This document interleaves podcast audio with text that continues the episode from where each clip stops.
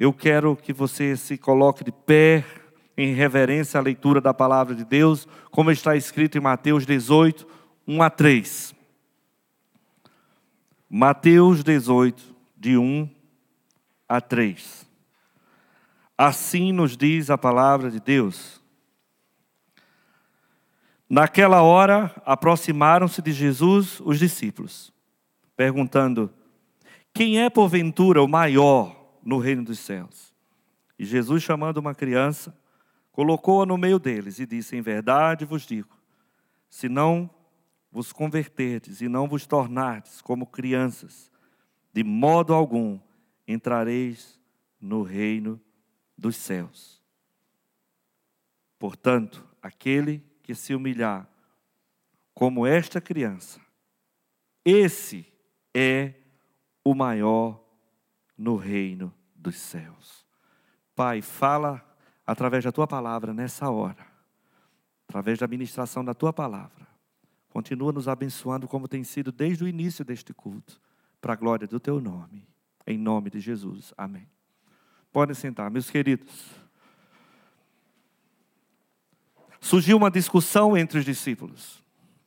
Eles chegam à presença de Jesus, discutindo sobre um problema aparentemente muito sério, mas ao mesmo tempo uma discussão extremamente sem nexo do ponto de vista dos ensinamentos do Senhor Jesus. Vejam que eles estão discutindo sobre quem é o maior no reino dos céus. Na escola ou no colegiado apostólico, uma discussão muito interessante. Quem é o maior no reino dos céus. É de admirar, porque estes homens estavam andando com o Senhor Jesus. Eles estavam ouvindo do próprio Jesus, não era pastor Almi pregando para eles todo domingo, ou Daniel pregando, uma bênção, Daniel pregando.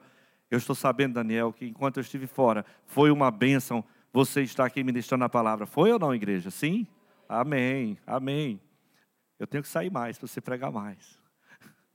Irmãos, era Jesus quem pregava para esses homens. E os homens chegam discutindo quem é o maior no reino. E Jesus com aquela longanimidade, com aquela tranquilidade. Eu imagino Jesus numa calma tremenda. Como é que você imagina Jesus, hein? Eu não, eu não costumo imaginar Jesus como esses pregadores que. Tem pregador que prega, parece que está com raiva, né? Das pessoas. Até eu, às vezes, prego aqui, pastor, está com raiva. Às vezes a gente se empolga e tem raiva mesmo, raiva, mas é uma raiva diferente uma raiva de querer que todos acertem o caminho. É raiva contra o inimigo. Mas Jesus vem com aquela tranquilidade, pega uma criança, acredito que ele toma pela mão aquela criança, coloca no meio, e Jesus passa a ensinar de uma forma tremenda. E ele diz: Olha, se vocês não se converterem e não se tornarem como crianças, vocês não entram no reino vocês não entram. Vocês têm que se humilhar como esta criança. Porque quem se humilha como esta criança é maior no reino dos céus. Meus irmãos, a maneira que Deus classifica as pessoas é completamente diferente da maneira do mundo. O mundo classifica as pessoas pela aparência, pela posição social, pela capacidade intelectual. É maior quem sabe mais, é maior quem tem mais poder, quem tem mais influência, não é assim o mundo? E Jesus começa a ensinar tudo ao contrário. Aliás, os ensinamentos de Jesus, eles caminham eh, na direção contrária do mundo. É, ganha quem perde, o último é o primeiro. É assim? É tudo o contrário. É tudo o contrário. E Deus não classifica as pessoas dessa maneira. Quem é o maior no reino? Jesus está mostrando aqui que será maior no reino, considerado maior, quem for o menor. Mas esse menor não é estatura, porque senão, talvez até eu começo, eu não, mas o André vai, se fosse estatura, André ia perder, André ia perder porque ele é muito alto. Jesus não está falando de estatura, André. Jesus está falando de coração. Jesus está falando de intenções, intenções do coração. É interessante que quando você lê os evangelhos, você chega lá no livro de Marcos, no capítulo 3, você encontra uma polêmica na mesma direção. A mãe de Tiago e João, a esposa de Zebedeu, uma mulher que certamente amava muito seus filhos, amava tantos filhos, que ela chegou para Jesus certa vez e disse: Senhor, Jesus, o que é que você quer, mulher? Olha, eu queria só uma coisa, no teu reino, manda que esses meus dois filhos se assentem, um à tua direita e outro à tua esquerda. Que pedido, hein? Que pedido. E Jesus, certamente, com tanto amor, com tanta longanimidade, olha para aquela mãe e diz: Você não sabe o que está pedindo. Aqui já dá outra mensagem: tem oração que não é respondida, não é? Ela pediu algo a Jesus que Jesus, você não sabe. O que você está pedindo? Sentar-se à minha direita ou à minha esquerda, não me compete concedê-lo, mas para aqueles a quem está preparado por meu Pai. Meus irmãos, esse é um sentimento mundano. Quando eu falo um sentimento mundano que procede do sistema mundano, querer ser o melhor, querer ser o maior, ou ficar classificando quem é o maior, quem é o maior dentro da minha família, quem é o maior dentro da igreja, ou quem é o pior. Aliás, o pior muitas vezes a gente já tem na ponta da língua, né, em todo canto. Aquela família é uma benção, mas tem fulano, ah, tem um que. Lembra daquela época da ovelha negra da família? Sabe? Irmãos, Deus não trata assim. Para Deus, não há maior ou menor. Em Cristo Jesus, todos somos. Todos somos. Eu não sei se eu diga maior ou menor. É melhor dizer, todos somos nivelados por baixo. Nós somos menores, porque o maior é o Senhor Jesus. Ele é o maior. Mas ele nos ensina com a figura de uma criança. Por quê, irmãos? Meus irmãos, certamente vocês já escutaram muito sobre isso. Mas por que será que Jesus usou uma criança? Há muitas características que devem existir em nós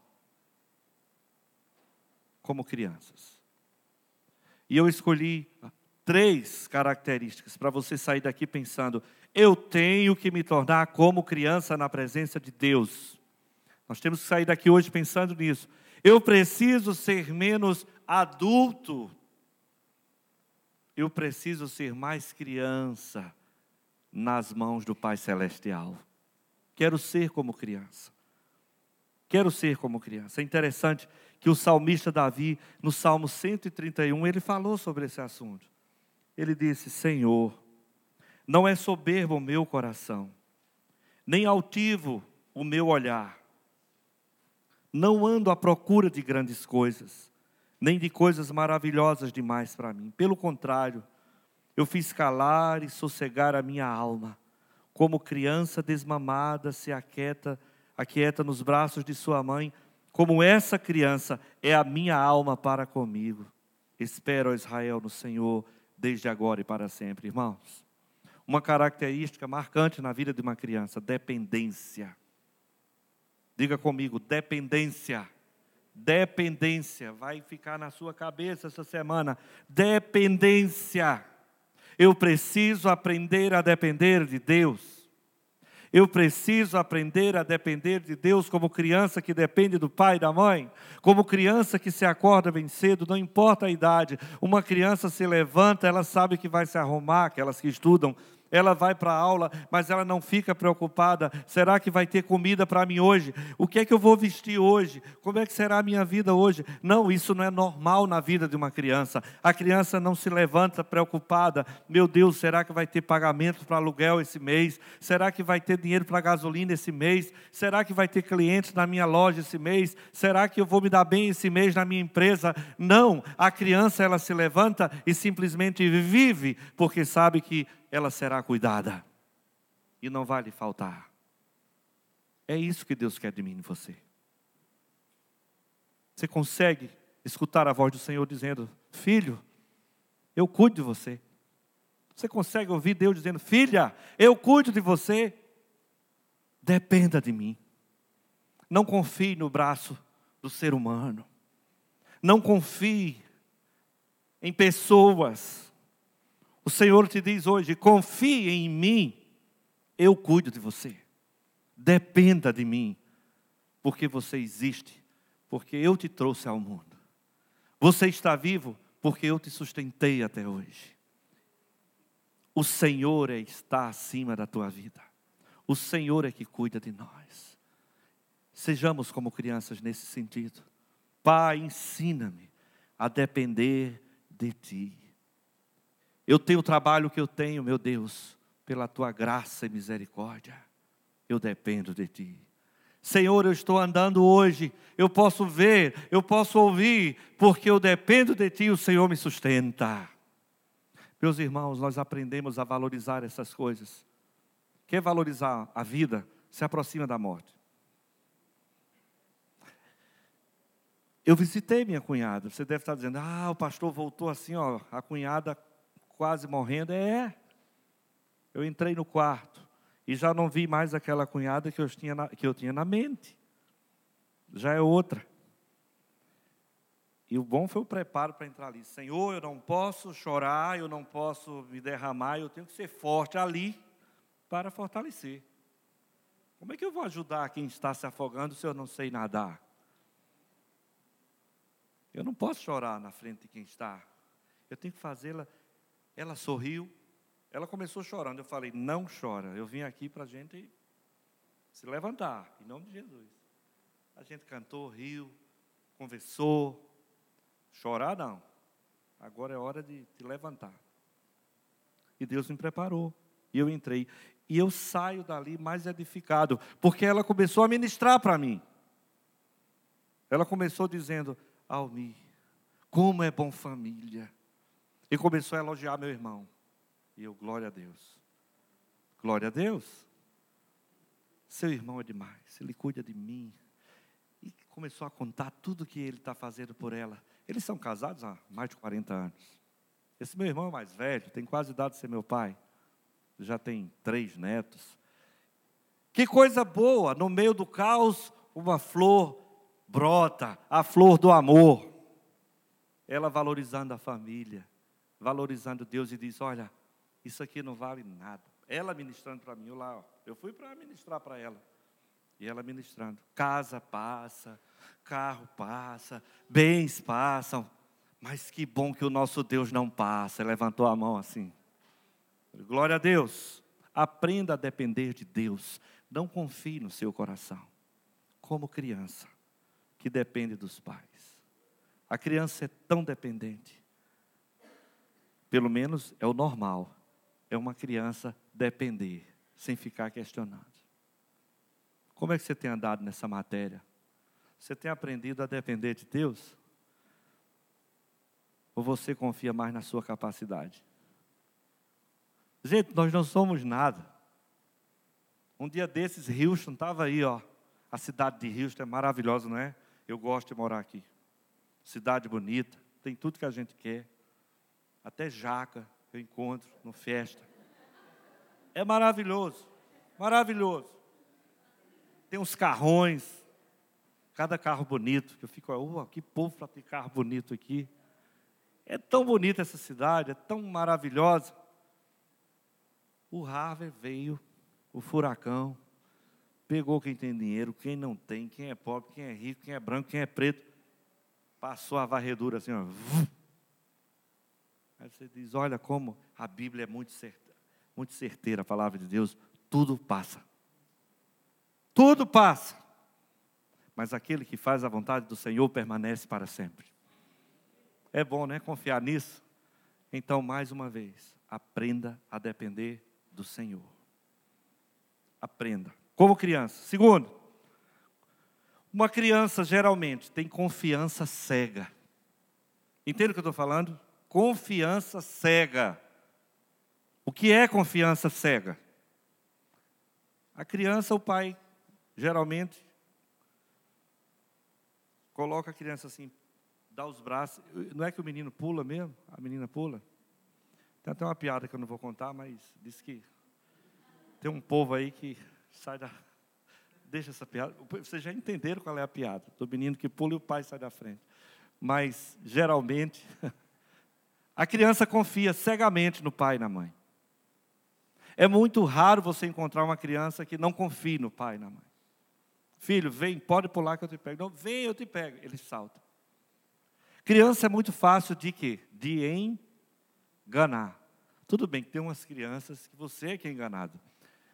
Mas a maioria das crianças, você engana. Eu vi um vídeo tão interessante, que é um alerta para todos nós, pais e quem tem criança. Quando estiver num parque, não tire os olhos do seu filho. Você sabe qual é o vídeo que eu estou falando? O rapaz chegou, ele diz: Olha, eu vou raptar aquela criança. O pai está sentado, não sei o que é que o pai está fazendo, se é celular, o que é que é. Celular, não é? E ele vai, ei, quer uma bala? Não sei o quê. Gente, segundos, o rapaz sai andando com, com o menino, e depois ele vai observar a, a aflição do pai. Aí ele se aproxima para aí dar a lição de moral no pai. Olha aí, você pode perder seu filho em dois um, um segundo. A criança, ela é muito fácil de ser levada, porque ela confia cegamente. E o Senhor Jesus está dizendo para mim e para você hoje: confie em mim cegamente. Confie em mim. O Deus que criou céu e terra, o Deus que criou os mares, os rios, as florestas, todo esse universo infinito, é o Deus que olha para mim para você. É muita humildade desse Deus. Se importar com alguém que de longe você nem vê, porque quando você está num avião saindo de um aeroporto, o avião vai saindo do aeroporto e vai ficando pequeno o aeroporto, não é assim? E vai sumindo, daqui a pouco é só desenho, você não vê.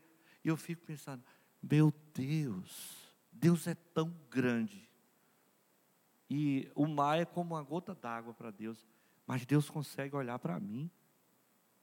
É muita humildade desse Deus, não é?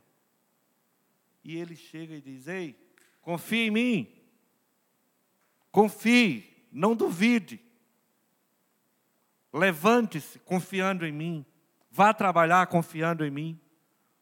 Quando for dormir, adormeça confiando em mim, confia no Senhor de todo o teu coração.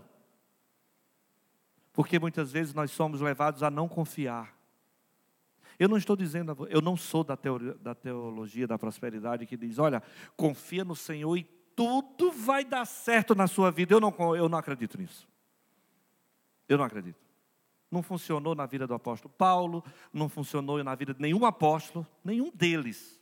Morreram todos daquele jeito. Eu diria: confie no Senhor e você viverá em paz, mesmo em meio à dor. Eu vi minha cunhada, novamente minha cunhada. Você sabe que dois sofrimentos não são a mesma coisa. Você pode até sentir a dor e não sofrer. Foi o que eu vi. Ela não está sofrendo, gente. Aquela minha cunhada não está sofrendo. Está doendo muito, mas ela não está sofrendo. E se você entra lá, você vai sair fortalecido com o testemunho, porque ela insiste em dizer: Deus é fiel, Deus é bom, Deus está aqui comigo. Ela não está sofrendo. Sabe quem está sofrendo? Nós. Nós da família. A dor pode existir em nós. O sofrimento, eu diria que é uma questão muitas vezes de escolha. Tem gente que por qualquer coisa sofre, chora porque o perfume quebrou. Estava se arrumando para a igreja, quebrou. Pronto, o mundo se acabou. Meu perfume quebrou. Eu queria que Pauliana estivesse aqui hoje, ela não está? Está lá com Samuel, né? Lá em... Ela ligou para mim, ó, aos prantos. Meu, ela vai me matar quando souber que eu estou falando isso. Ninguém vai contar que eu sei. Ninguém vai dizer para ela. Que foi, Pauliana? Foi alguma coisa com Felipe, alguma coisa com Samuel? Arranharam o carro. Passaram um prego no carro. ok arranho se tira, ok? Fica tranquilo, fica tranquilo. Eu estou usando porque realmente ela chorou. Arranharam o carro. Irmãos, o sofrimento vai depender do grau de confiança que a gente tem no Senhor Jesus. Quanto mais você confia, menos você sofre. Quanto mais você confia, mais você enfrenta a dor. Quanto mais você confia, mais você anda pelo fogo, dizendo assim: Eu sei que o meu redentor vive. Eu vou passar por essas águas. Eu vou usar uma letra do hino que eu nem sei cantar, mas eu vi essa letra em algum lugar. E se o mar não se abrir, ele é Deus. Se não se abrir, porque a gente canta que nós vamos andar por cima das águas, e o cantor diz: se não se abrir, ele é Deus. Amém? Irmãos, uma criança confia cegamente. O Senhor diz para mim e para você hoje: confie em mim. Eu não sei o que você está enfrentando na sua vida, qual é o grau de, de dor que você está vivendo.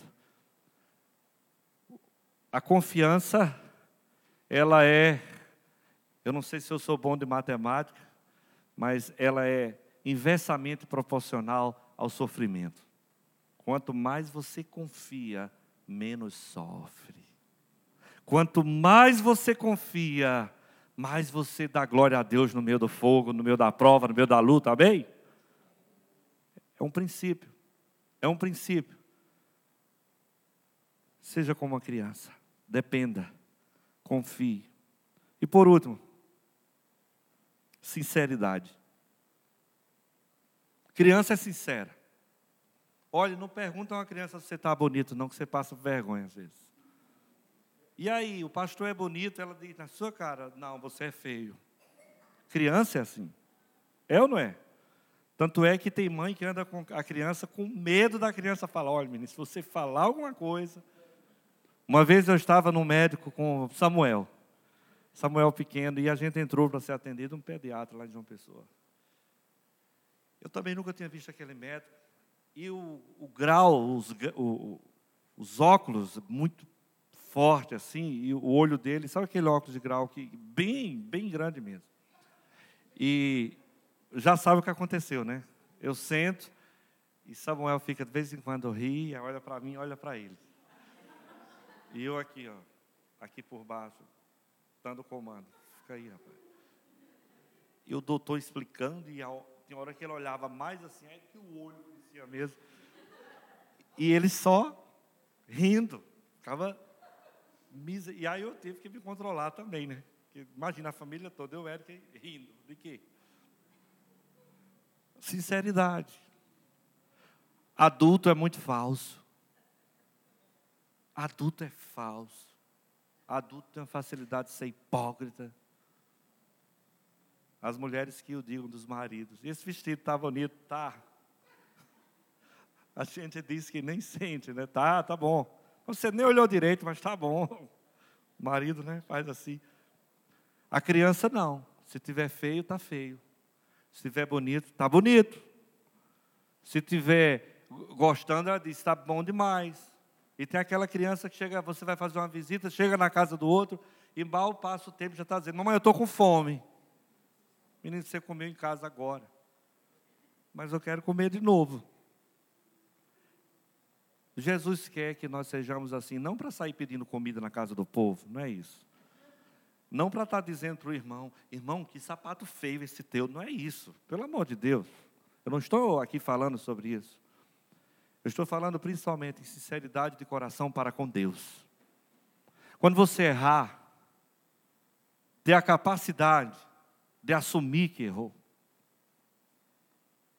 Porque se você ler o capítulo 18 todo, esse capítulo está nos mostrando, Jesus está nos mostrando que o maior no reino dos céus é aquela pessoa que se humilha como uma criança, que renuncia, que perde para não causar danos, que não quer causar escândalo para ninguém, aquela pessoa que sai da sua zona de conforto para correr atrás de alguém que está necessitando, é aquela pessoa que reconhece e não se envergonha de pedir perdão quando erra. Depois leia de novo o capítulo todo. Jesus está ensinando que alguém, quando pecar contra você, vai até ele. Se ele te ouvir, ganhar-te. Se não, leva uma pessoa. Se não te ouvir, leva a igreja. Ser humilde é dizer: Eu errei, não precisa de ninguém mais para me convencer. Eu sei que eu errei, me perdoe. É esse tipo de criança que Jesus quer que sejamos. Para reconhecer quando eu erro, quando eu magoo alguém. E também criança no coração para saber perdoar a quem te ofende. Tem que ser criança, dizer assim: olha, eu vou perdoar, eu vou perdoar. Jesus ensina isso no capítulo 18. Sinceridade, irmãos, é o que está faltando muitas vezes em nós. Não adianta oração bonita, louvor bonito. Não, seja sincero. Senhor, me ajuda. Quantas vezes você entrou aqui, talvez, sem vontade nenhuma de louvar nem fazer nada? Você tem que dizer, Senhor, me perdoe, mas eu estou assim mesmo. Renova-me, Senhor. É melhor do que querer enganar.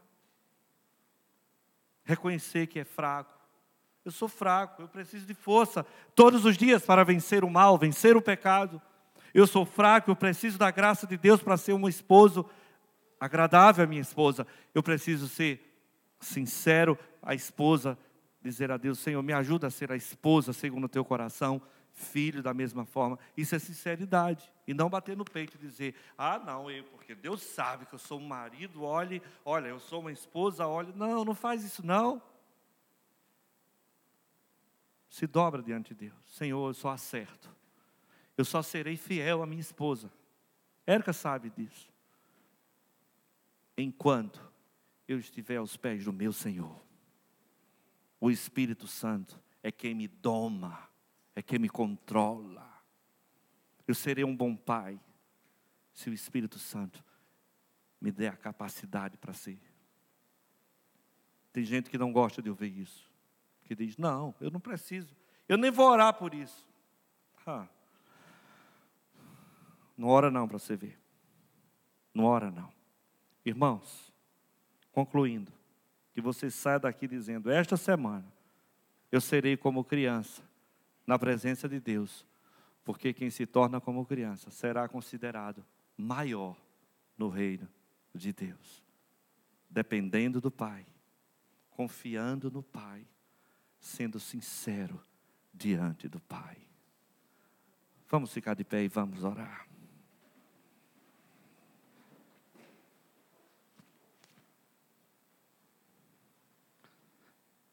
Senhor da glória. Nós te louvamos por este dia, por este domingo abençoado, por tudo que nós recebemos aqui hoje,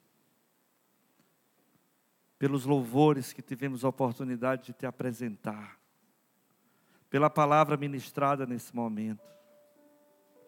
Senhor, nós queremos ser como criança, queremos aprender a depender de Ti, a confiar mais em Ti e a sermos mais sinceros diante de Ti. Ajuda-nos esta semana, meu Deus, até o nosso próximo encontro, sábado, ali na casa do Toto e da Marieta.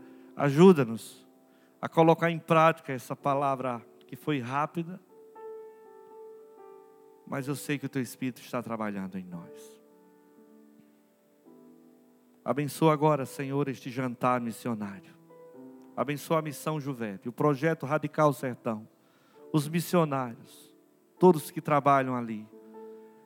E abençoa esta igreja, nos dê graça para continuar ajudando financeiramente através desse jantar a cada mês, para que o Evangelho seja pregado nos povoados, onde ainda não existem, Pai, igrejas levando a tua palavra. Leva-nos em paz aos nossos lares depois de tudo, com a tua bênção. Dá-nos a tua graça e o teu favor. Nós oramos assim, te agradecemos. Em nome de Jesus. Amém, igreja.